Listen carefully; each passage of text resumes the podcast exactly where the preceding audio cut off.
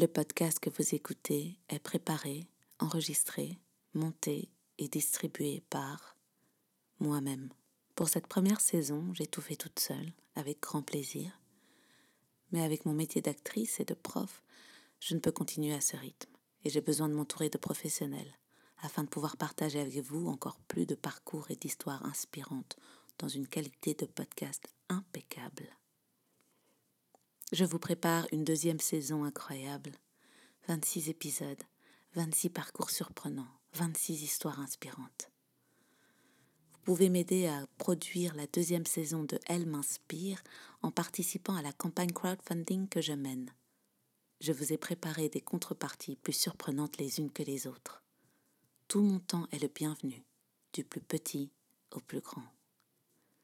Vous trouverez toutes les informations dans la description de l'épisode. Je compte sur vous. Tout seul, on va plus vite.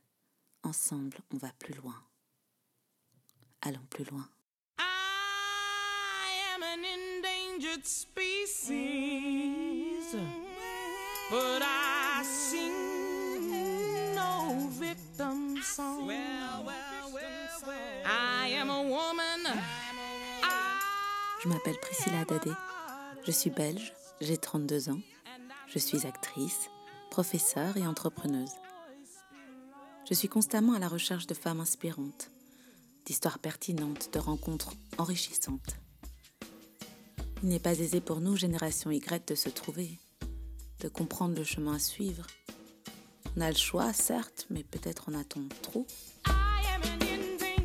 C'est pour cela que j'ai décidé de créer ce podcast, où toutes les deux semaines, je rencontre une femme qui m'inspire, qui, grâce à ce qu'elle est et à ce qu'elle fait, son vécu, sa force et ses faiblesses, m'aide à mieux comprendre qui je suis et le monde dans lequel je vis.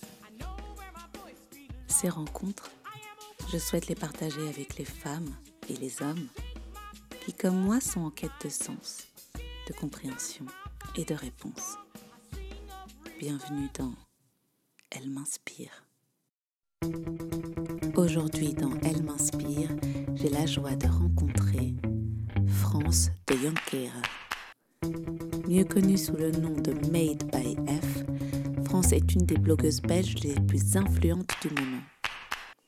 Brillante avocate d'affaires reconvertie, elle est maintenant lue par plus de 40 000 personnes par mois et suivie par plus de 120 000 personnes sur les réseaux sociaux. Pas mal, non? France de Jonker, tu es belge, tu as 32 ans, tu étais juriste, tu as vécu dans plusieurs pays à l'étranger, dont les États-Unis, euh, spécifiquement la Californie et New York. Ouais.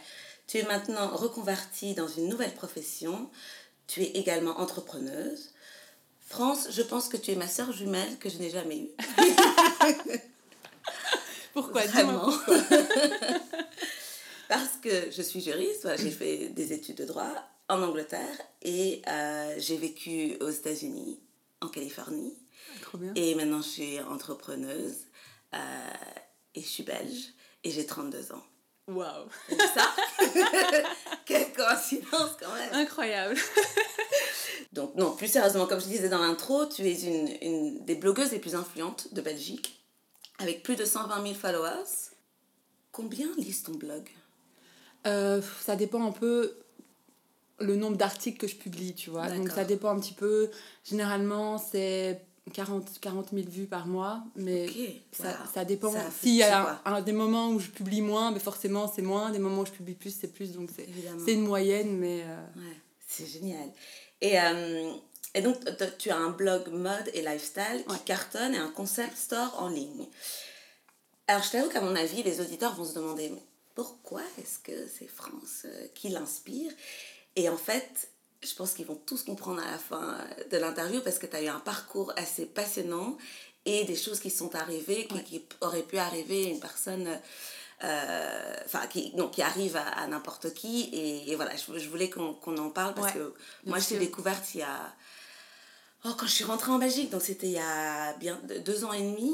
Euh, Je venais de commencer alors. Ouais, ouais, Ouais, ouais, ouais. c'était au tout début. Et, et je trouvais ça. euh, déjà, je, je trouvais que ta personnalité, il y avait quelque chose que, qui me, qui me touchait plus que, que d'autres blogueuses. Je sais pas si c'est l'âge, je sais pas si c'est ton, ton style, je sais pas si c'est Irfan. Ouais, En fait, Irfan, il y en a beaucoup fan qui aiment bien. Irfan. Alors, comme à chaque épisode, je- j'aime commencer par le début. ok. T'es né quand et où? Alors, je suis née le 24 février 86 à Bruxelles. Ok, Donc, euh, 100% belge. Ouais. Et tes parents, ils sont belges Ouais, aussi ouais. Donc, euh, belgo-belge Bruxelles, tous. Euh, non, en, fait, à la base, mon père est flamand, mais il a grandi euh, du côté de Mons. Et, euh, et ma maman aussi est du, du- de, de là-bas. Mais ils ont déménagé après sur Bruxelles, et puis après, on a pas mal voyagé. Donc, quand on me demande d'où je suis en Belgique, je sais jamais trop. euh, je dis Bruxelles, mais je me sens surtout belge avant de me sentir attachée à une ville en Belgique, on va dire. Ok. Et tes parents, ils, ils sont ensemble Ils sont restés ensemble Ouais, ouais, ils sont toujours ensemble. Ouais, ouais. Et quel genre d'éducation est-ce que tu as reçu Euh, alors, c'était une éducation, euh, on va dire, assez euh, hands-off, donc dans le sens où je- j'étais responsable de ma vie. Donc, je pouvais tout faire du moment que, voilà, mes, mes parents étaient au courant ou que, euh, enfin, voilà, ils m'auraient pas laissé faire n'importe quoi, mais le fait qu'ils me donnent des responsabilités depuis, on va dire, mon plus jeune âge, ça responsabilise énormément. Et donc du coup ben, on apprend à, à, à savoir jouer avec ça correctement. Et donc je dirais que c'était surtout ça le, je pense la différence que j'ai pu voir parfois avec, euh, avec euh, des copines euh, à l'école ou des choses comme ça. Et tu te Ouais. souviens quel genre de petite fille t'étais? Très très très très sage. C'est vrai ah, ouais. parfaite. Petite fille parfaite qui ne fait aucune histoire. Génial. Ouais, ouais. Et t'avais des frères et sœurs? J'ai un petit frère ouais. On a trois ans de différence. Est-ce que tu as remarqué une différence entre comment il était éduqué et toi? Euh, non, je dirais que c'était c'était euh, c'était pareil. Euh, non, je pense je pense qu'il était aussi assez euh, assez responsable dans, dans tout ce qu'il faisait. euh. Bon, maintenant c'est le- cadet, hein, donc c'est jamais exactement euh, la même chose, mais je pense pas qu'il y avait non une énorme différence. Et entre tes parents, est-ce que tu as vu. euh, est-ce que ton papa, il faisait quoi comme. Euh, il était administrateur, euh, genre dans des, dans des sociétés euh, style multinationales, et maintenant il est consultant.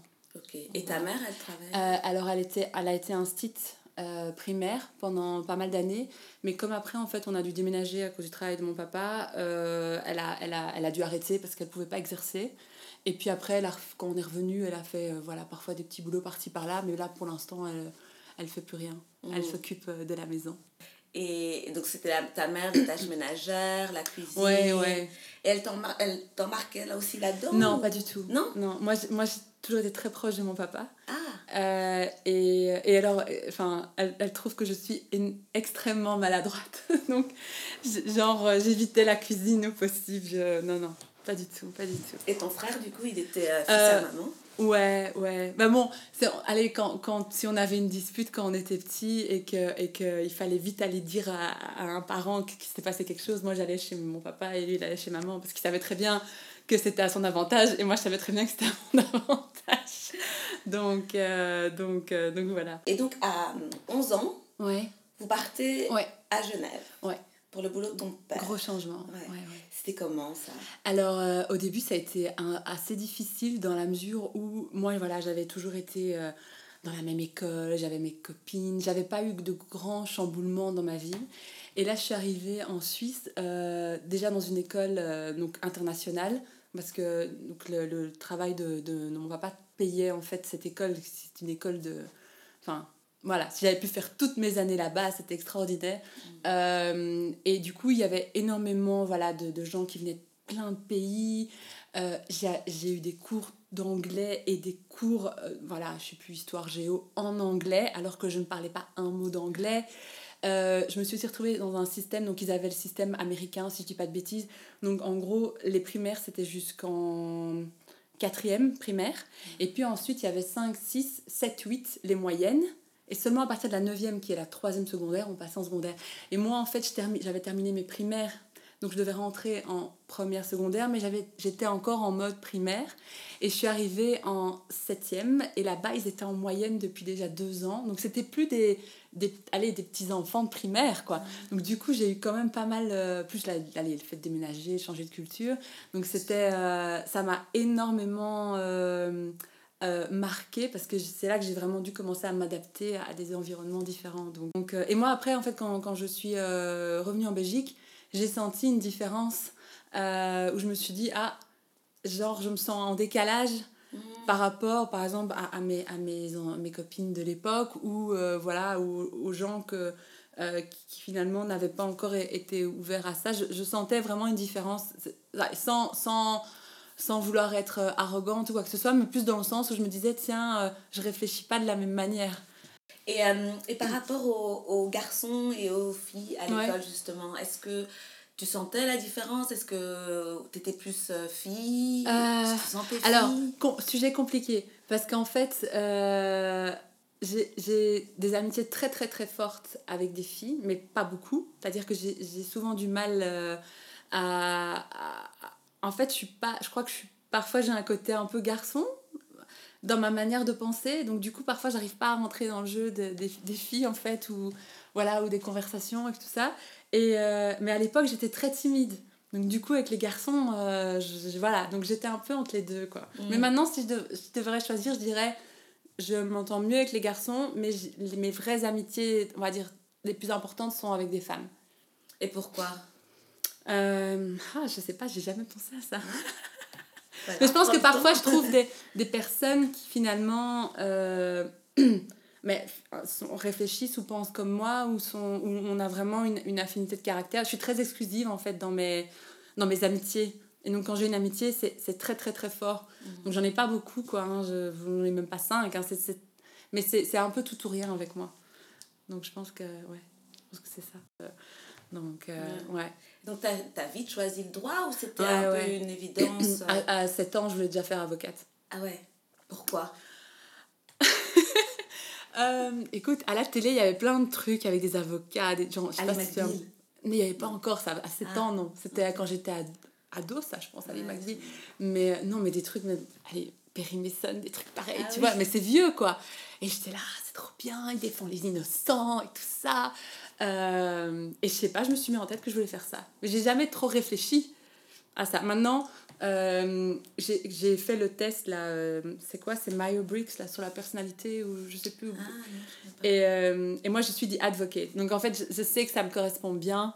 J'ai- j'aime bien la justice, j'aime bien... Il y, y avait des choses, en fait, qui, qui, qui dans le droit, euh, m'interpellaient et j'a- et j'avais envie d'étudier ça. J'ai adoré, j'ai adoré mes études. euh, euh, maintenant, après, en pratique, c'est vrai que, voilà, la justice, euh, on se rend compte que c'est pas, c'est pas trop ça, quoi.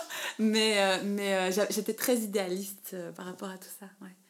J'ai décidé à 7 ans, c'était dans ma tête, je savais que j'allais faire ça. Génial. Et donc, t'es rentrée, c'est- tu les as fait à Saint-Louis?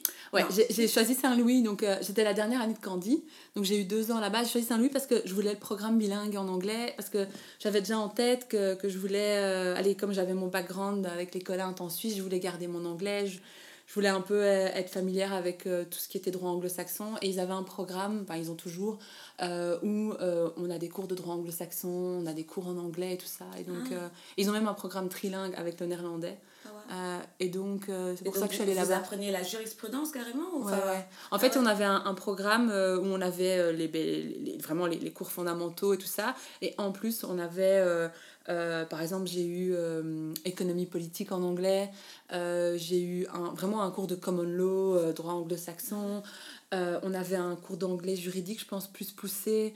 Mais je crois qu'au total, il y avait une dizaine de cours. euh, où j'ai eu géopolitique en anglais aussi. C'était vraiment euh, Ah, plein de cours. Ouais, franchement, euh, c'était c'était chouette. Surtout que allez, je, je voulais vraiment garder mon anglais et, et rester dans, dans cet univers-là, quoi. Mhm. Donc, donc voilà. Ça, c'est, et c'est, c'est une unif, franchement, si je peux conseiller, enfin, si vous- ceux qui m'écoutent doivent aller, aller à Saint-Louis, quoi. Ouais, et maintenant, il y a trois ans en plus. Après, t'es allée à l'UCL. À l'UCL, ouais. Par, euh, par- parce que, par- en fait, j'aurais pu, j'aurais tout fait à Saint-Louis. Après, j'avais le choix entre l'ULB ou l'UCL. Mes parents habitaient le Brabant Wallon. Et euh, entre les deux, honnêtement, j'avais pas spécialement de préférence. Donc je suis allée, euh, je suis allée à l'UCL, quoi. J'ai fait, euh, on va dire, côté pratique, quoi. Mais euh, j'ai pas senti ce... En fait, Saint-Louis, c'est plus petit aussi. Donc, et je trouvais qu'il y avait un côté plus... pas du tout élitiste, mais plus on va vous pousser à donner le meilleur de vous-même. Que quand je suis arrivée à l'UCL, je me suis un peu sentie en mode... euh, on va pas trop se fouler, quoi. Ah ouais? Ouais, j'ai pas. Je sais pas, j'ai pas, j'ai pas accroché. euh, D'ailleurs, j'allais, j'allais, j'allais, j'allais de moins en moins en cours, quoi. À Saint-Louis, j'allais à tous les cours. Enfin bon, la première année aussi, euh, voilà, il faut. Ouais. Il faut euh, mais mais c'est vrai qu'après, j'avais moins de. Ouais, j'avais moins d'affinité avec l'UCL. Et, euh, et les gens que tu as rencontrés, t'avais un- là, tu étais quoi comme, comme étudiante comparé à quand tu étais enfant Tu étais plus euh, les garçons, les filles, Euh, un gros mélange Ah, je, je dirais un, un mélange. Je crois que peut-être les garçons. Et Euh. à un moment, je me suis retrouvée qu'avec les mecs aussi parce que euh, en dernière année, c'était l'arrivée des laptops, tu vois, dans- parce qu'avant, tout le monde grattait le papier, quoi. Et, euh, et moi, on était quatre ou cinq avec un laptop et donc j'étais, il n'y avait pas encore de prise dans les auditoires, il y avait juste derrière, donc j'étais tout, tout derrière dans l'auditoire. euh, à, à prendre mes notes et, et c'était plus des, des mecs aussi qui, Ouais. qui avaient le laptop quoi. Et en étant une jeune, belle femme, est-ce autour avec des mecs comme ça, tu t'as senti des choses? Est-ce que tu as souffert de sexisme? Non, non. En fait, je, j'ai- parce que ça, c'est un truc aussi que je dois mentionner. Moi, j'ai souffert euh, d'anorexie quand j'étais, euh, on va dire, quand j'ai eu 16 ans. Et puis ensuite, bah, vraiment pendant un an. Et puis ensuite, pendant 4-5 ans, j'ai j'ai fait un peu, euh, je crois que ça s'appelle l'orthorexie, où je, je contrôlais un peu tout dans ma vie. Je, je mangeais quasi pas. Enfin, je, je faisais hyper attention à ce que je mangeais. Enfin, c'était... Du coup, j'étais pas du tout dans ce mood-là. Tu vois? Ouais. et je, faisais, je pense que je faisais assez peur. Assez peur aux mecs. Euh, donc, euh, ouais, j'ai eu des petites histoires comme ça, Ouais. mais rien, euh, rien de sérieux, quoi. Non, non. Ça te dérange de parler un peu de l'anorexie Ah non, non, j'en ai parlé sur mon blog déjà, donc...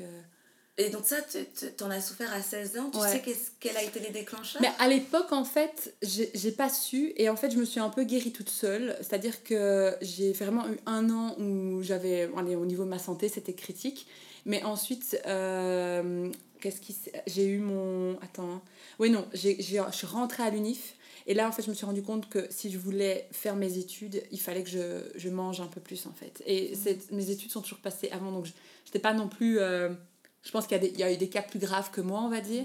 Mais euh, en- ensuite, je suis partie en, en Erasmus. Et là, et là, le fait que je sois éloignée de la maison, etc., etc., je me suis un peu guérie toute seule. Mais j'ai jamais...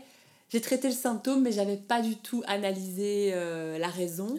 Euh, parce qu'en fait, euh, je pense que j'étais pas prête à l'accepter à l'époque. Et aussi, euh, à l'anorexie, souvent on demande aux parents de venir en analyse et tout. Et c'était un truc, voilà, mon père est anti-psy. Euh, du coup, c'était trop, trop compliqué, donc j'ai préféré. euh, Mais c'est pour ça que j'ai fait mon burn-out après. C'est en faisant mon burn-out que j'ai compris pourquoi j'avais fait mon anorexie. Je l'ai faite au moment, en fait, où, euh, où je devais choisir euh, ce que j'allais faire dans la vie, tu vois. Et, euh, et en fait, je me suis pas écoutée. Et je pense que c'est enfin, comme ça que j'analyse que, que, que j'ai pas voulu euh, écouter, qu'en fait, j'étais peut-être pas faite pour. euh, voilà. en fait, je voulais faire. Je voulais être quelqu'un que je ne suis pas, tu vois, pour faire plaisir aux autres, etc. Et donc, c'est- seulement, oui, ben. Dix ans après que, que j'ai compris pourquoi. Mais souvent, quand on est ado et qu'on fait ça, on, on découvre qu'après. Parce que ben, quand, quand j'étais au verso, j'ai j'ai ma, ma prof d'histoire qui avait fait de l'anorexie quand elle était ado et elle m'avait dit euh, Moi, j'ai découvert seulement quand j'ai eu mon premier enfant.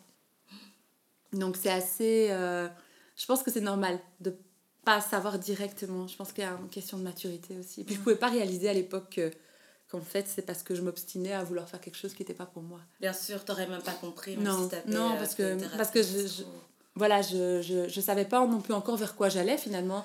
Et c'est aussi quelque chose euh, euh, où je me rends compte qu'il y a beaucoup de gens qui, euh, qui, qui en, en- en peuvent en souffrir par après, c'est qu'on nous demande à 17, 18 ans de, de faire des études euh, qui vont tout de suite nous mener finalement à un job et après, euh, voilà, on est un peu coincé dedans. Mm. Euh, et c'est pour ça que je trouve que le système américain est beaucoup mieux parce que on demande d'abord aux, ben, aux, aux étudiants de faire 4 ans de collège dans un truc. Genre, si on veut faire droit, il faut faire 4 ans de collège dans quelque chose qui n'a absolument rien à voir avec le droit, c'est ce qu'on recommande, et seulement après de faire les 3 ans de droit.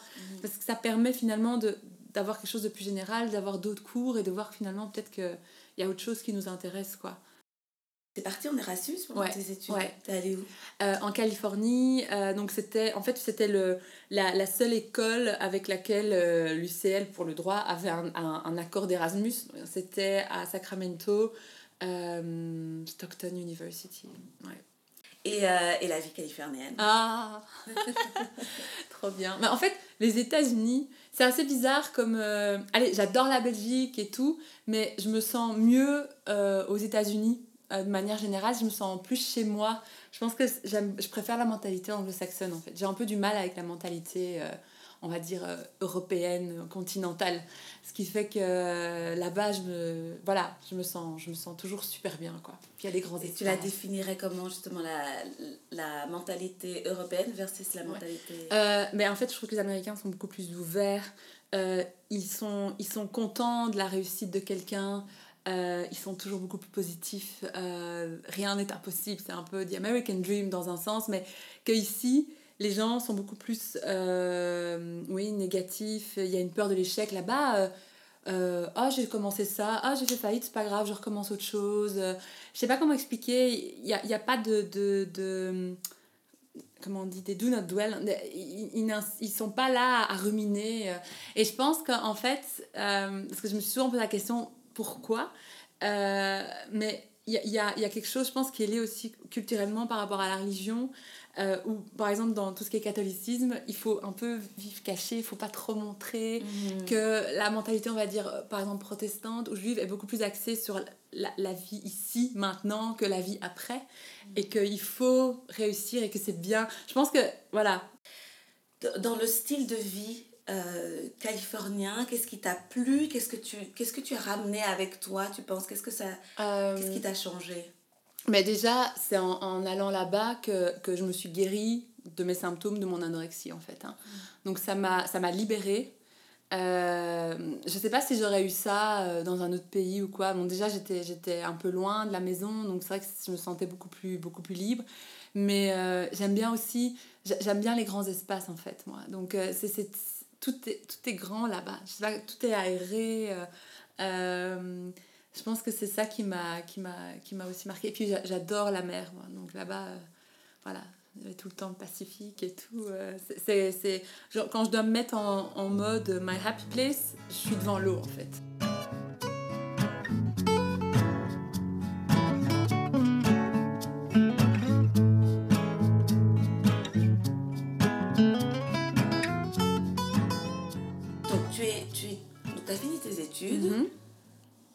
deuxième de ta promo, ouais plus grande distinction.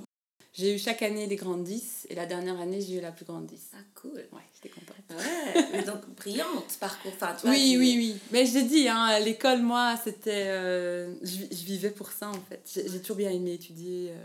En fait, je pense que si j'avais pu, j'aurais passé ma vie à faire des études plutôt que de travailler. Je me suis dit, ah, histoire, ça pourrait être sympa aussi. Et langue et machin. Ah, et mathématiques, la fille. Non, non, non. À un moment, il faut travailler. Donc voilà. Ouais.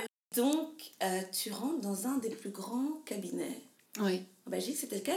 Euh, j'ai commencé chez Clifford Chance. Ah, Donc, c'est euh, les cabinets Magic Circle, la British. Ouais, Enfin, tu dois connaître fait, vu que tu as fait tes études en Angleterre. chez Clifford. Donc, euh, donc voilà, j'ai fait ça deux ans. J'ai commencé en 2008 en pleine crise financière.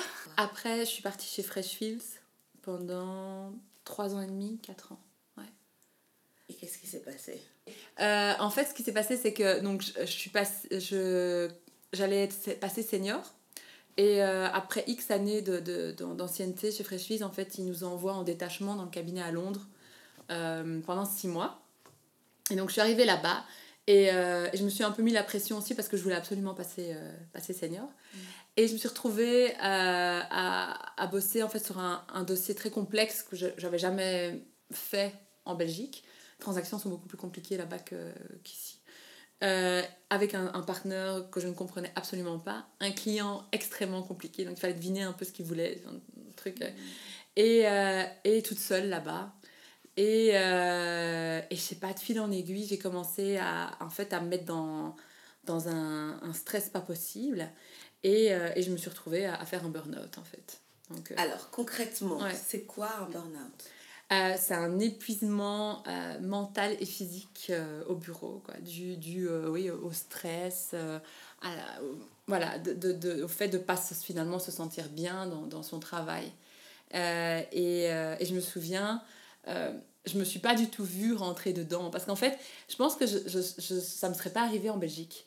Euh, parce qu'en fait, euh, dans ma tête, c'était, ça dure six mois, ça faisait déjà deux, deux mois, trois mois que j'étais là quand j'ai commencé à, à décompter les jours.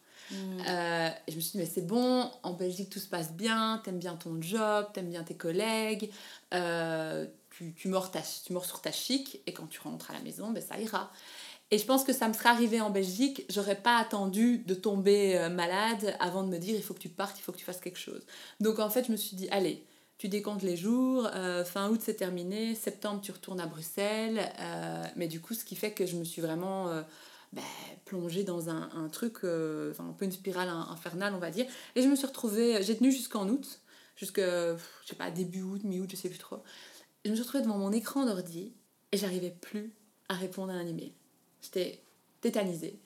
Euh, et euh, et c'était pas la première fois que finalement il y avait euh, des, des cas de burn-out dans le cabinet à Londres. Ils avaient plus l'habitude, je pense, qu'en Belgique.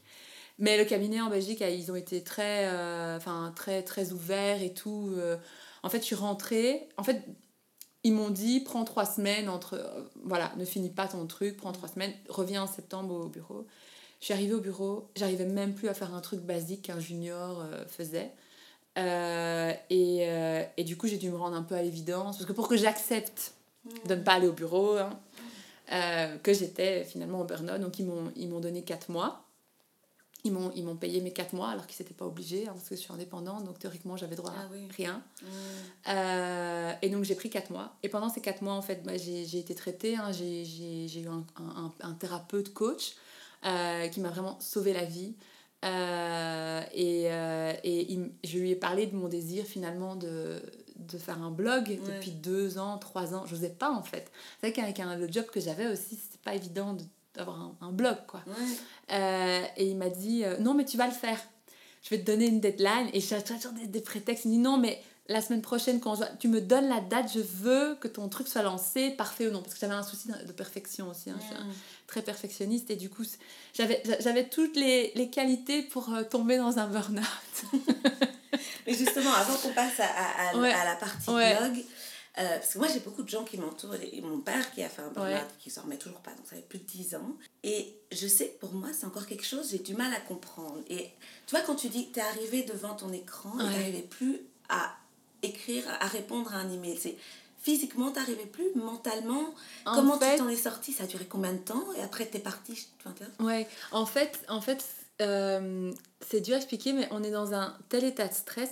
Je me souviens, en fait, c'est pour te montrer l'é- l'état de détresse dans lequel j'étais. J'allais à pied euh, au cabinet parce qu'il me louait un appart euh, à à 10 minutes à pied.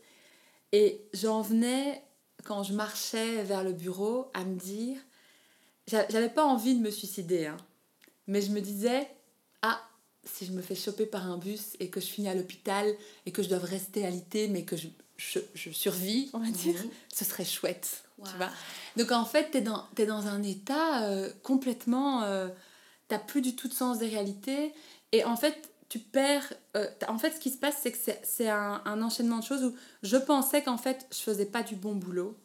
Euh, et moi, c'est un truc où j'avais besoin, en fait, d'avoir... euh, j'ai toujours, toujours une figure, en fait, finalement, euh, à laquelle je dois, je dois plaire et je dois être sûre que la personne soit satisfaite de mon travail. Et là, comme je bossais avec cet associé, pour moi, je, et le fait que j'avais pas de retour de cette personne, de savoir si je faisais du bon boulot ou non, j'avais toujours l'impression, en fait, d'être à- à- à- derrière, à courir. Je me retrouvais à faire des trucs que j'avais jamais fait. Donc j'étais en situation, j'avais pas de contrôle sur ce que je faisais. Et je pensais que je faisais pas du bon boulot. Donc du coup, j'avais euh, j'avais vraiment une perte totale de confiance euh, en moi. Dans, dans, et, bon, et dans le job que je faisais, je m'étais toujours un peu sentie à côté de mes pompes, hein, pour être honnête. Même en Euh, Belgique. Ouais, Mm. mais je me suis toujours un peu, toujours un peu la fantaisiste quand même, quoi, tu vois. Euh, J'étais pas dans le- forcément le même mood que, que certains de mes collègues, mais euh, c'est ça, en fait, on se retrouve à complètement se dévaloriser. Et du coup, on stresse encore plus. Et comme on stresse, on se fatigue. Euh, on est moins efficace, on est encore plus fatigué. Donc c'est toute un- une spirale et on se pose mille questions. Je me souviens que j'ai commencé, j'avais un papier, euh, quand, quand j'y repense, je me dis c'est complètement dingue. J'ai commencé à décompter les jours.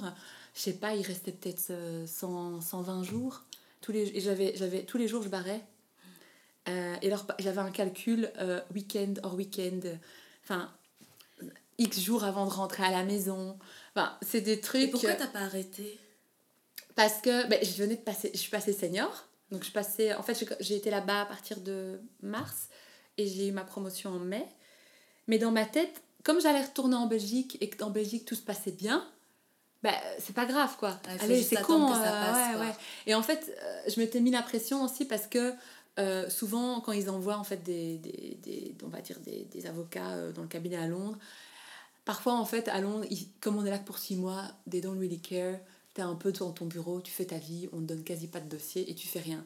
Et je voulais pas rentrer euh, à Bruxelles et, de, et, et que les associés se disent elle a rien foutu pendant six mois. Tu Mm. vois Je voulais qu'ils soient contents. Et du coup, j'ai insisté, j'ai insisté pour avoir un dossier. Mm. Et je me suis retrouvée avec un dossier, euh, de, allez, un truc de, de malade. Et en fait, ce qui est quand même dingue, c'est qu'après, à la fin, quand, quand je suis, je suis tombée malade, j'ai le, le partenaire qui m'a dit Mais, euh, mais non, j'aime bien travailler avec toi. Je, je préfère même donner des trucs à toi que, que, que- qu'aux gens dans la team qui sont british. Ils préféraient comment j'écrivais, alors que je suis pas euh, native speaker, tu vois. Mm. Mais ce qu'il y a, c'est que parfois, il y avait des, des, des choses où j'ai. hum, Voilà, on n'était pas quoi, du tout. un manque de communication, Ouais, un manque de communication. Je pensais que je faisais de la merde. en fait, il était content. Mais c'est moi dans ma tête où. euh, voilà. Bon, lui non plus, euh, il- voilà, je pense qu'il a. Il, était, il communiquait pas toujours très bien. En plus, il y avait deux partenaires sur ce dossier parce qu'ils se battaient un peu pour le client. Enfin, c'était un truc. euh, Ouais. et, euh, et du coup, ça, des instructions. Le senior ne faisait pas son rôle de senior. Du coup, c'était tout un, un micmac euh, pas possible dans, dans ce Et dossier. ton entourage, parce que tu vois, tu dis quand même, tu pars six mois à Londres, c'est une chouette ville, tout le monde en rêve un petit peu. Mais cette ville. j'adore cette ville. hein. J'ai bien aimé mes moments là-bas. euh. Ouais, mon entourage, euh, en fait, mon copain savait que j'allais pas bien. Il venait souvent me voir, parce que bon, Londres, c'est pas, pas loin. Mais euh, il a pas compris euh, à quel point j'étais pas bien. Et, euh, et c'est vrai que ça a été dur après. c'est pas que je lui en ai voulu, mais j'ai eu des moments où il était pas là, où je l'appelais, il était de sortie, hein, il adore sortir. Ah, je te laisse, je sors et tout. Et moi, j'étais j'étais dans mon appart en train de pleurer, j'étais pas bien. Il a pas compris à quel point j'étais pas bien. Euh, mon père, à un moment, l'a compris, parce que mon père et moi, on est, on est pareil. Et euh, il a compris que ça allait pas, mais j'ai rien dit, moi. J'ai tendance à, à rien dire jusqu'à ce que je sois bien, bien au fond du précipice. Ouais. Et donc, et donc voilà, quoi, c'est comme ça que... Mais par contre, euh, allez, j'ai, il, il- quand il a vu, un, quand je suis tombée malade et que j'étais tout seul à Londres, mon père a rappliqué tout de suite. Il est venu avec moi. Mon père a fait un burn-out, en fait, des années avant. Euh, et donc, du coup, ça, c'est vrai que ça a été... euh, j'avais quelqu'un qui comprenait ce que c'était, Mhm. tu vois. Donc, j'ai, quand même eu un soutien de mon entourage. Donc ça, c'était chouette. c'est bien, c'est ce que, ce que j'allais te demander, parce que comme c'est une, une maladie assez jeune, Ouais. enfin c'est ce qu'on dit, moi je sais pas, j'ai l'impression qu'on est encore en- dans la recherche de Ouais. comment la définir, parce qu'avant il y avait le surmenage, on appelait Oui, ça du et, surmenage. et même, moi, moi, ce qui m'a choqué en fait, quand. En fait, parce qu'après, donc du coup, j'ai j'ai gardé pour prendre une assurance, euh, parce que j'avais j'avais pas de revenus, euh, rien. Euh, ma, mon burn-out, en fait, est encore considéré comme une maladie mentale selon l'assurance. Et donc, il y a une période de, de stage. Donc, quand on commence une assurance, pour une maladie, on va dire physique, c'est six mois. Maladie mentale, deux ans. Donc, en fait, je, maintenant, ça les deux ans sont passés. Donc, si je retombe, on va dire, dans un burn-out, je suis couverte. Mais ça m'avait choqué parce que pour moi, euh, c'est vraiment une maladie euh, autant euh, physique que mentale. Je veux dire, on est dans un état physique. J'ai j'ai à un moment le, le- le médecin qui m'a dit si vous arrêtez pas, parce que j'avais des graves problèmes de dos, vous allez finir sur une chaise roulante. Mhm. Parce que parfois, il y a des séquelles physiques. hein. D'ailleurs, il y avait- j'avais une collègue à Londres, elle avait fait un burn-out et elle, tra- elle, elle avait autorisa- autorisation que de travailler quelques heures par jour parce qu'en fait, ses doigts étaient crispés. Elle savait plus tendre ses doigts. C'était séquelles, à- enfin, à vie, je sais pas, mais il y a, y a vraiment des séquelles physiques. Et ça, ça m'avait choqué en fait, que même encore aujourd'hui, il y a une incompréhension, ou alors peut-être que ça arrange les assurances aussi, mais de de, de pas considérer ça comme une maladie physique quoi moi, je considère. Moi, je- ma définition, c'est plus une- un surmenage Ouais. psychologique qui en devient physique. Parce Oui, que j'ai oui. l'impression que tout le monde qui parle du burn-out, Ouais, c'était un moment physique où physiquement, tu ne pouvais plus travailler. Oui. Parce que c'est ça votre truc. Enfin, c'est que. C'est un épuisement. Ouais, et que c'est c'est mental pendant Ouais. longtemps et qu'à un moment, le, dit, le corps dit c'est fini maintenant. Je vais te, Ah je vais te faire t'arrêter, Oui. puis- vu que mentalement, tu ne comprends pas qu'il faut t'arrêter. c'est souvent ça. hein, c'est- Mais moi, c'est c'est un, c'est un truc que, que, que j'ai tout le temps, c'est que je m'écoute pas. Bon, maintenant, j'ai un peu appris à m'écouter plus. Mais du coup, c'est- il faut que mon corps fasse quelque chose pour que...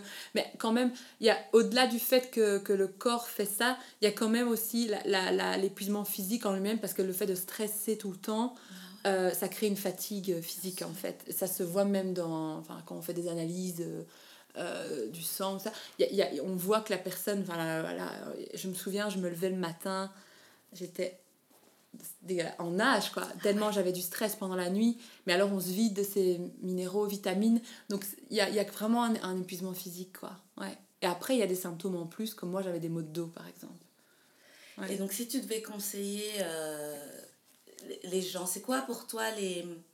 Tu vois, qu'est-ce- sont les, les alertes? C'est dur à dire parce que je pense qu'il il, il y, a, y, a des- y a des gens qui vont jamais faire un burn-out. Dans ma tête, Ouais. en fait, je pense que c'est euh, c'est une envie de, de, trop bien faire avec un manque de reconnaissance, une incompréhension. Je pense qu'à partir du moment où on en vient à, à, à, décompter les jours, à avoir des idées noires, à pas vouloir aller au bureau, je sais pas, à se retrouver dans sa voiture, euh, à, se dire mon Dieu, je dois aller bosser, il faut se poser la bonne question, il faut s'arrêter. Euh, et je pense que même au-delà de ça, c'est quelque chose qu'il faut faire très souvent.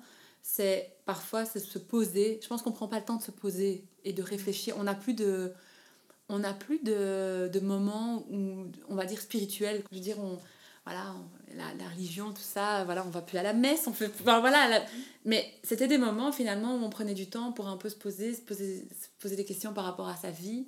Parfois il faut se poser et se demander ok, est-ce que je suis heureuse?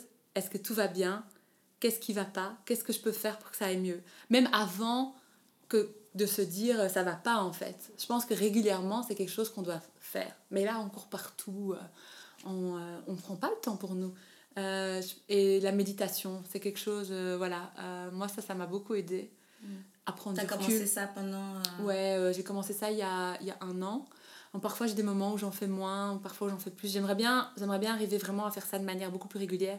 Tu que fais ça- comment? Tu t'es accompagnée ou tu Non, en fait, euh, j'ai une application qui s'appelle Headspace avec un abonnement.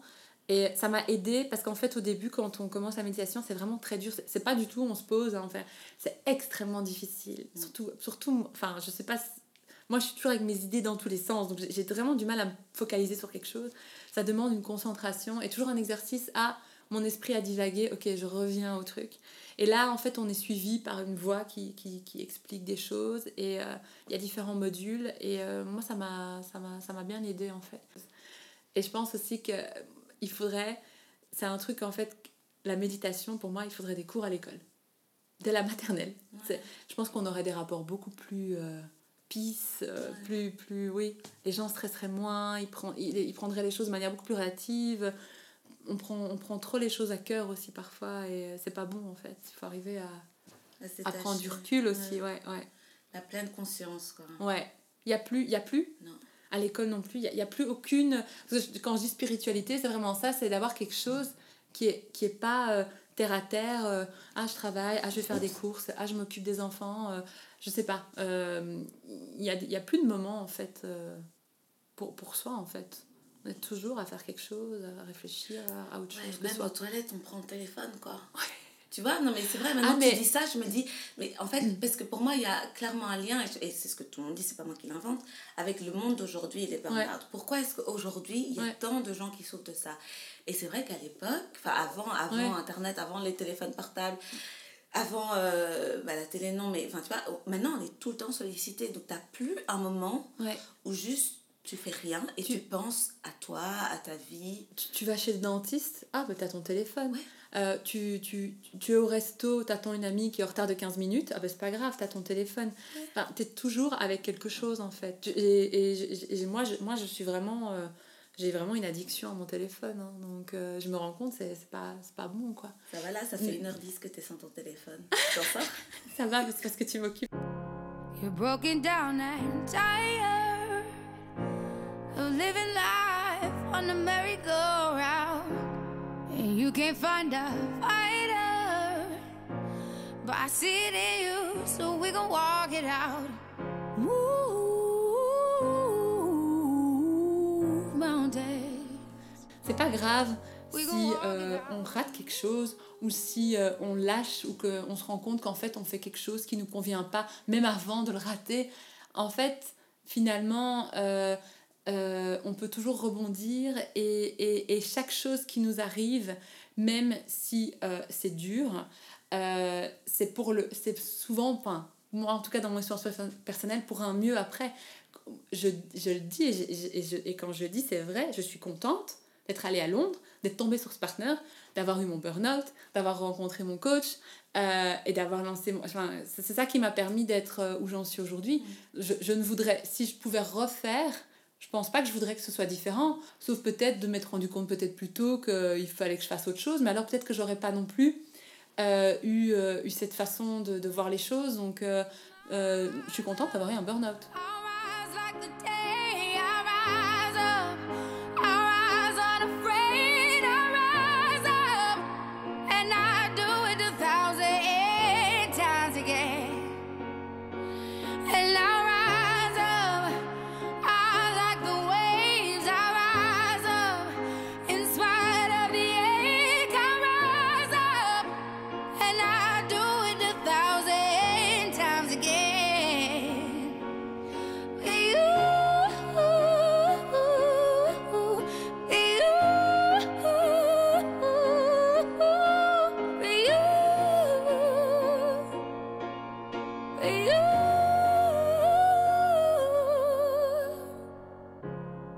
Silence is quiet, and it feels like it's getting hard to breathe. And I know you feel like dying, but I promise we'll take the world to its feet. Move mountains, bring it to its feet.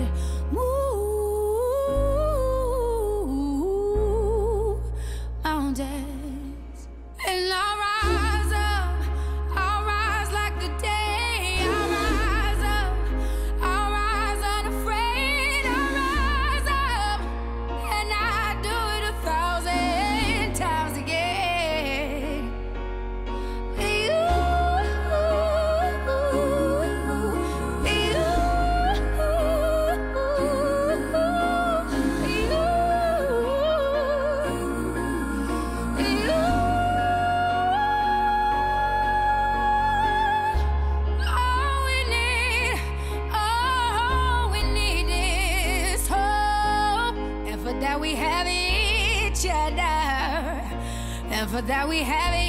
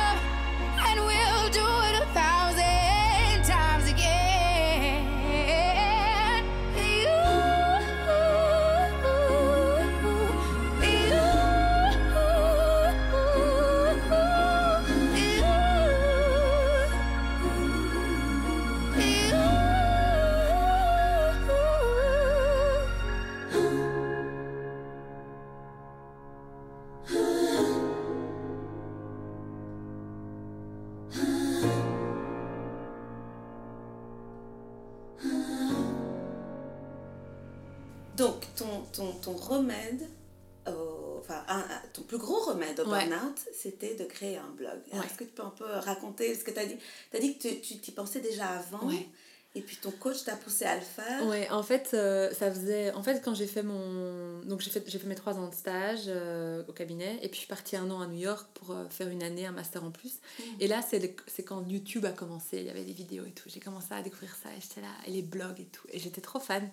Mais j'osais pas, en fait. J'avais peur qu'on me juge, puis par rapport à mon boulot et tout. Donc, j'ai rien fait.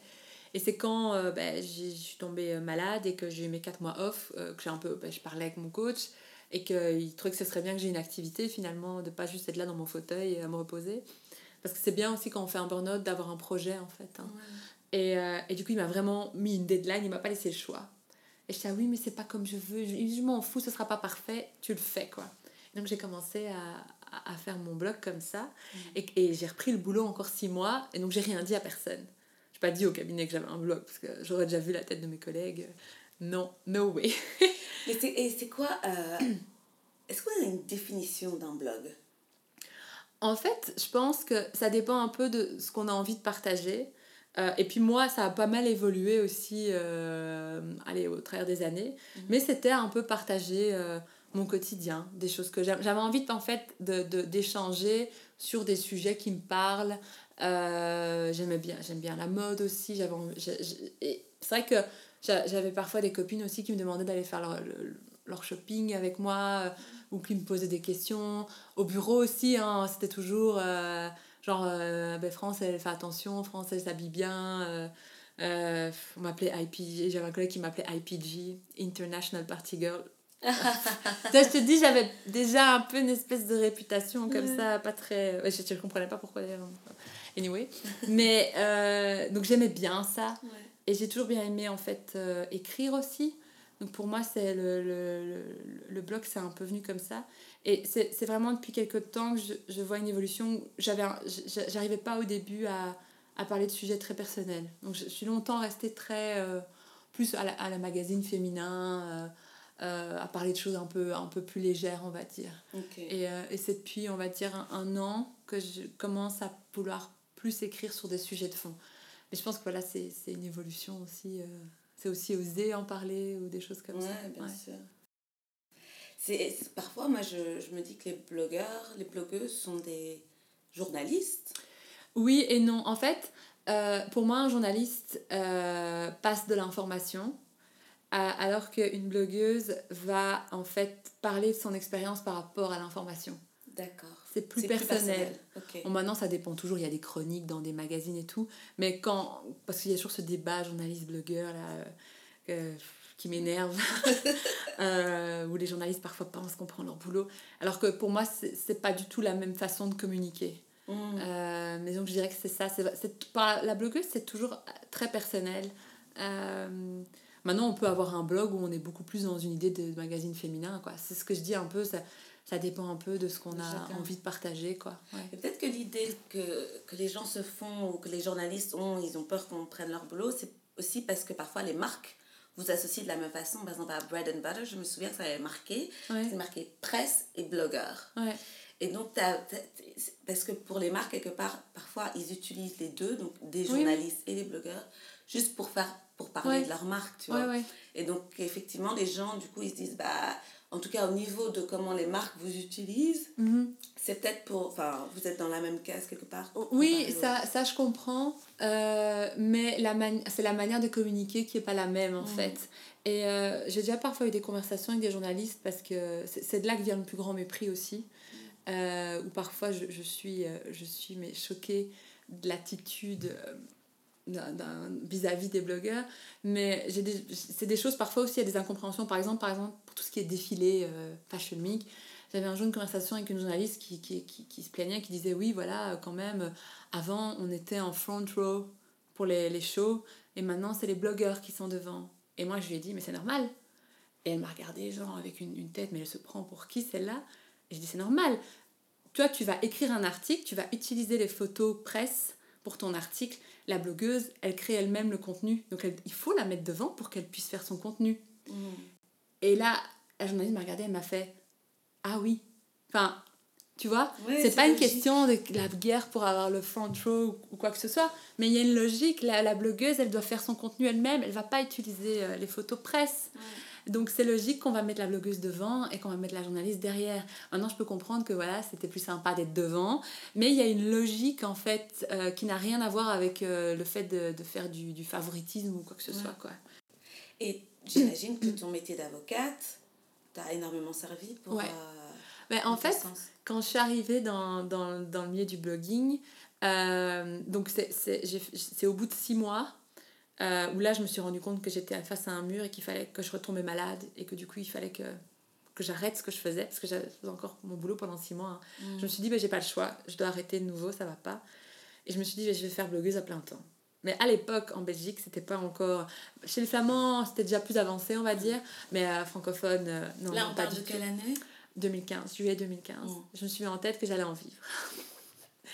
Et du coup, c'est vrai que le fait, je pense, d'avoir déjà, j'étais un peu plus âgée au niveau des francophones, d'avoir euh, de l'expérience professionnelle, surtout en. Je faisais, moi, je faisais des transactions, je faisais de la négociation, je faisais pas du litige, moi. Donc, euh, donc j'étais assez, assez calée là-dedans. J'avais pas peur de dire à une marque ben non, écoutez, si vous voulez travailler avec moi, ben pour ce genre de trucs, je ne travaille pas gratuitement. J'avais pas peur non plus euh, de dire non. Euh, parfois, c'est vrai que euh, j'explique ça à des, à, des, à des collègues blogueuses. euh, On me contacte, le projet me plaît énormément. Euh, mais parfois, il faut que je sois raisonnable. C'est-à-dire que je fais des choses gratuitement, je fais des choses euh, où je suis rémunérée. Mais il y a des projets parfois qui sont tellement conséquents, je ne peux pas me permettre de faire ça gratuitement, même si le projet me plaît. Je, veux dire, je dois être raisonnable et à la fin du mois, il y a des factures à payer. Euh, Je sais que parfois, il y a des gens voilà, qui ont un peu du mal avec ça, mais finalement, c'est un métier comme un autre. Et euh, même si le projet me plaît, je peux pas me permettre de passer autant de temps dessus ou de demander à mon copain d'être disponible pour des photos. Et du coup, ben, C'est lui qui fait toutes tes photos. Ouais. Et du coup, à un moment, euh, ben, je- voilà, ils me disent écoute, non, on n'a vraiment pas de budget. euh, donc, je dis bah alors, ça se fait pas. Et m'a ça m'a aidé, ouais. Même pour relire des contrats où parfois il y a des choses. J'avais envie de m'arracher les cheveux. Euh, surtout bah, dans le genre de cabinet où je travaillais, où un typo, euh, c'est grave. Ouais. Donc les contrats qu'on m'envoyait, où je, je savais faire attention, euh, voilà, le droit à l'image. euh, parfois, voilà, il y a une négociation par email sur les trucs les plus importants, donc le nombre de postes, la rémunération. Et puis on envoie un, un contrat pour la forme, mais dans le contrat, il y a une exclusivité de trois mois, où on ne peut pas parler d'un produit concurrent pendant trois mois. Si tu veux que je parle pas d'un produit concurrent pendant trois mois, je suis désolée, mais c'est pas le même prix. Euh, et encore, généralement, moi, les exclusivités, j'aime pas trop, donc euh, j'essaye de, de mettre ça sur le côté, j'aime pas du tout. Euh, parce qu'alors, ça m'empêche finalement de faire ce que je veux en- sur mon contenu. Ouais. Donc, non, ça m'a aidé, ça m'a beaucoup aidé, je pense. Ça te dérange de parler de concrètement? Parce que je pense qu'il y a Ouais. beaucoup de gens qui se, qui se posent la question, Ouais. mais du coup, donc un poste c'est 5 heures. Donc, parce que. Bah, alors déjà, il y y a tout l'aspect contact déjà avec la marque. Puis ensuite, euh, si- s'il m'envoie un produit, il faut que je... Si c'est un look, par exemple, il faut créer le look. Mais euh, parfois, ça me, met, ça me met du temps. Créer un look, c'est pas en deux secondes. Donc, euh, parfois, ça me met une- heure. Puis, shooting location, faire, faire les photos. Ensuite, pour une photo Insta, souvent, je prends 3, 300, 400 photos. Puis, il faut choisir la photo. Pour une photo Ouais. Waouh Ouais, ouais. Si je suis pas contente, ben, on doit refaire le shooting. Donc, euh, ah non, ça va pas, ok, on va refaire ailleurs, on va refaire. Le... Donc, c'est pas, euh, c'est pas juste euh, hop, je prends la pièce, hop, clic, c'est fini. Et puis ensuite, il faut sélectionner la photo. Parfois, il y en a une dizaine qui me plaisent. Donc, là, je suis là pendant une heure à tergiverser laquelle je mets. Et puis, bon, au niveau retouche, ça, ça va assez vite parce que j'ai j'ai mon preset sur Lightroom. Je ne sais pas utiliser Photoshop, donc c'est vraiment, je fais de la retouche par rapport aux, aux couleurs, on va dire. Euh, mais euh, et puis après il faut le publier. Euh, j'aime bien faire attention aux légendes pour mes photos. Donc euh, parfois je mets une heure avant de décider ce que je vais écrire sur la photo. Voilà moi je suis pas peut-être la plus productive non plus parce que je suis très attention aux détails. Mais donc c'est ça c'est que euh, c'est pas parfois les gens s'imaginent que c'est facile. Moi j'ai parfois des potes aussi. Ah je vais faire ça aussi. Ah pas une petite photo et c'est bon je dis, ah ouais ouais vas-y Mais ce que tu me décris là, c'est vraiment euh, toute une production d'un d'un photoshoot pour un magazine Ouais. et en plus la publication Ouais. également, tu Ouais. vois. Donc c'est même pas juste un métier, c'est plein de métiers parce qu'il y a la Oui. direction artistique, il y a le photographe, il y a la styliste, il y a, Il y le make-up, j'imagine Oui, que tu puis fais ton make-up ça, il y a, la, il y a la, les- l'échange par email, la, la négociation. euh, euh, non, il y a, y a plein de trucs. Et puis même parfois, moi j'aime bien faire attention à, à l'aspect général de, de mon feed sur Instagram. Euh, parfois, je peux passer du temps à, à, à chipoter, à mettre attends, si je mets cette photo-là d'abord, et puis celle-là là, pour que ça donne bien. Donc, au-delà même de la photo elle-même, il y a tout un temps euh, qui est pris pour, pour que le rendu soit beau de manière générale. Et, et, et finalement, c'est séparé de la, la collaboration en elle-même, mais ça joue dans le visuel parce que la marque, euh, souvent, quand elle me contacte, c'est. euh, on aime vraiment bien tes photos, on aime bien là, ton, ton, ton look and feel. Mm. Donc c'est aussi un truc qu'il faut, qu'il faut, auquel il faut faire attention. Quoi. Et tu as, une routine? Parce que là tu disais euh, tout à l'heure quand t'es arrivé que là après tu vas, tu vas travailler sur des... Non, c'est ça, c'est mon gros problème. J'ai j'ai du mal à... C'est très marrant parce que quand j'étais étudiante, j'étais tellement bien organisée. Et là, je crois que c'est à cause de mon métier d'avocate où j'ai toujours tout fait dans l'urgence. J'ai perdu un peu ce truc. Mais là, je me suis un peu organisée. Euh, et donc, du coup, non, j'essaye en fait de, de publier trois articles par semaine. Mais par exemple, la semaine passée, je me suis... j'ai- pas eu ça depuis longtemps, mais un rhume, mais catastrophique. Donc, du coup, bah, voilà, je suis assez, j'essaie d'être assez, assez cool avec moi, mais j'ai continué Instagram, et puis j'ai pas fait de blog post. Mais j'aimerais bien arriver à, à avoir de l'avance, mais j'arrive Mm. pas. Je suis last minute, moi. Last minute. Oui, et c'est beaucoup de choses aussi. J'ai l'impression que tu as presque besoin d'une équipe. pour, Mais en euh, fait, gérer déjà, parfois on me dit. euh, parce que j'ai failli quatre fois prendre un agent. Ah, Euh, a des agents de blog. ouais, ouais. Je suis une des quasi des seules dans les. celles qui font ça à temps plein qui n'en a pas une. Euh, mais en fait, j'a- j'arriverai j'a- j'arriverai pas à bosser avec quelqu'un euh, pour tout ce qui est euh, négociation ou des choses pareilles. J'ai- pas, pas confiance. J'ai pas réussi à trouver quelqu'un vraiment où. euh, euh, et puis finalement, je, je, je peux comprendre que certaines filles, ça leur plaise d'avoir quelqu'un qui fait tout cet aspect-là pour elles parce que euh, bah, par exemple, elles n'ont pas mon background euh, ou elles savent pas ce qui est important, par exemple, dans un contrat, et donc du coup, ça les avantage. Mais moi, en fait, j'en retire pas davantage, et, euh, et, et puis il y a une commission à payer, donc finalement, si c'est un truc que je peux faire pour moi. Mais bon, je me rends compte que j'ai quand même mon, mon copain, parce qu'il fait, il fait tout l'aspect administratif.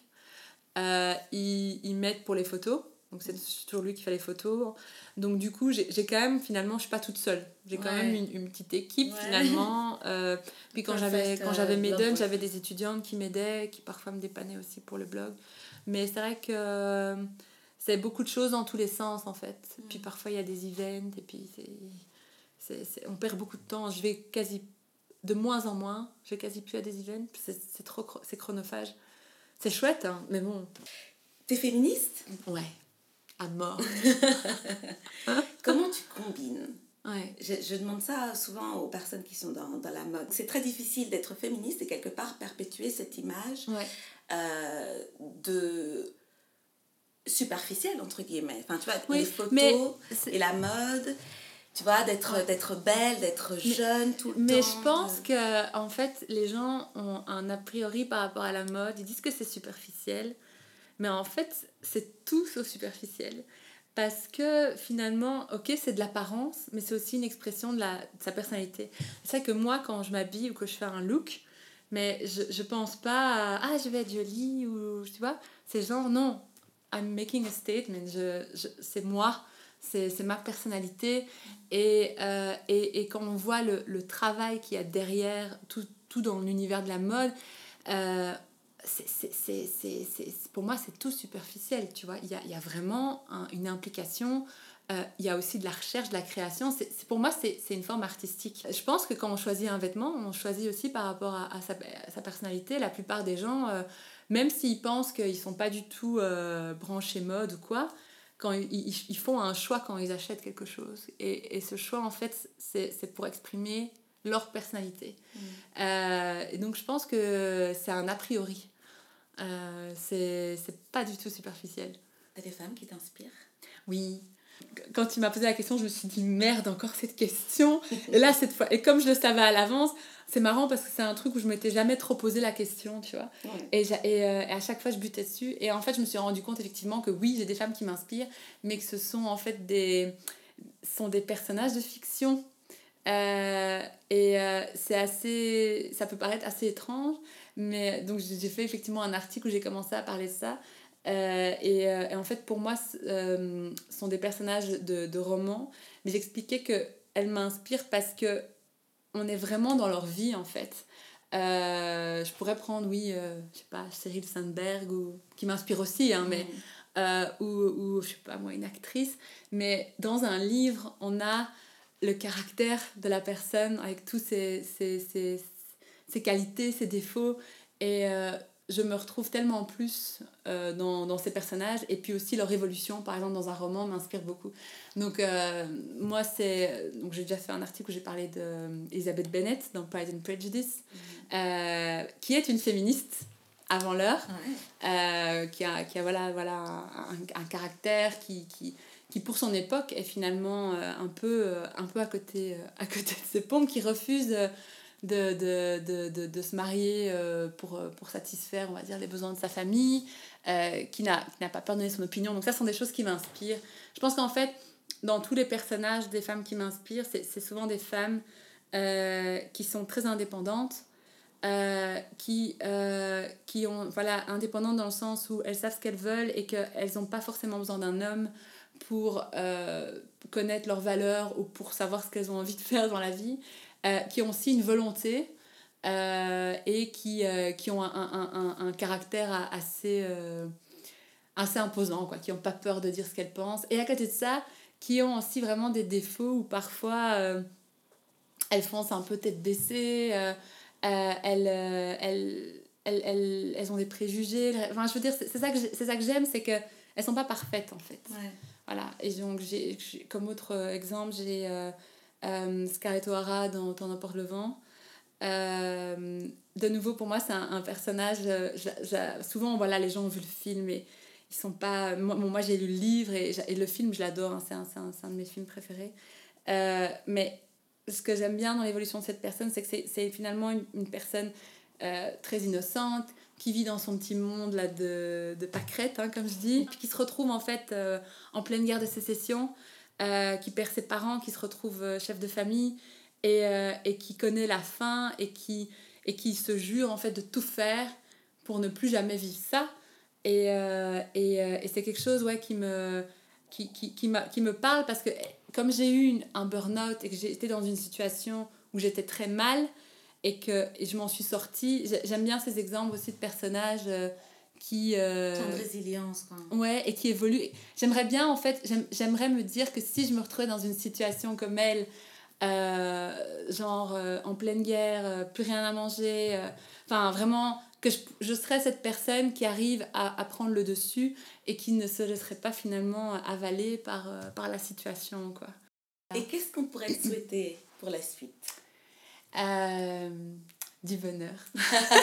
C'est cliché, mais, mais euh, je pense que T'es heureuse? Ouais, ouais, ouais. En fait, allez, il y a, il y a des moments, voilà, il y a des hauts et des bas, euh, tout n'est pas parfait, mais euh, en fait, j'ai jamais, aussi, je pense, j'ai jamais, je me suis jamais aussi sentie aussi, aussi moi-même que maintenant, Mm. Euh, qu'avant, je me sentais vraiment dans un dans un, un, un- ouais, une espèce de moule et que je voulais faire plaisir euh, aux autres, d'être comme ça, de, de faire ça.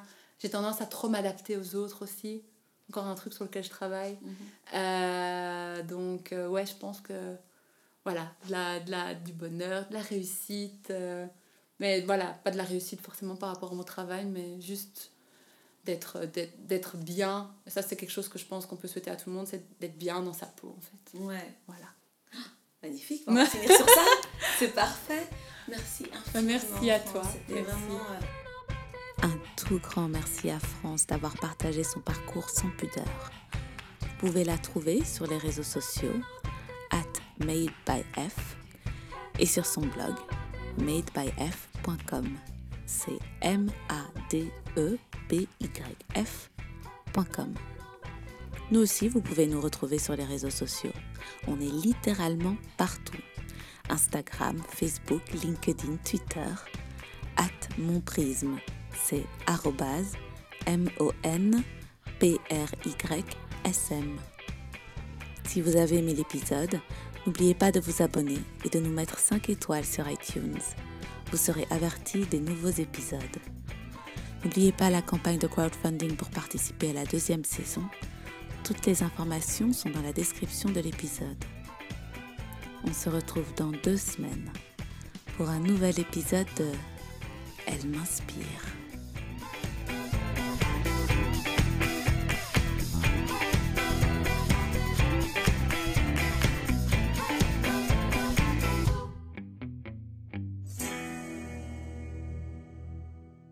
Qu'est-ce que t'as fait? T'as mangé quoi ce matin? Du porridge. C'est vrai? Ouais. Ah, t'aimes ça? J'adore.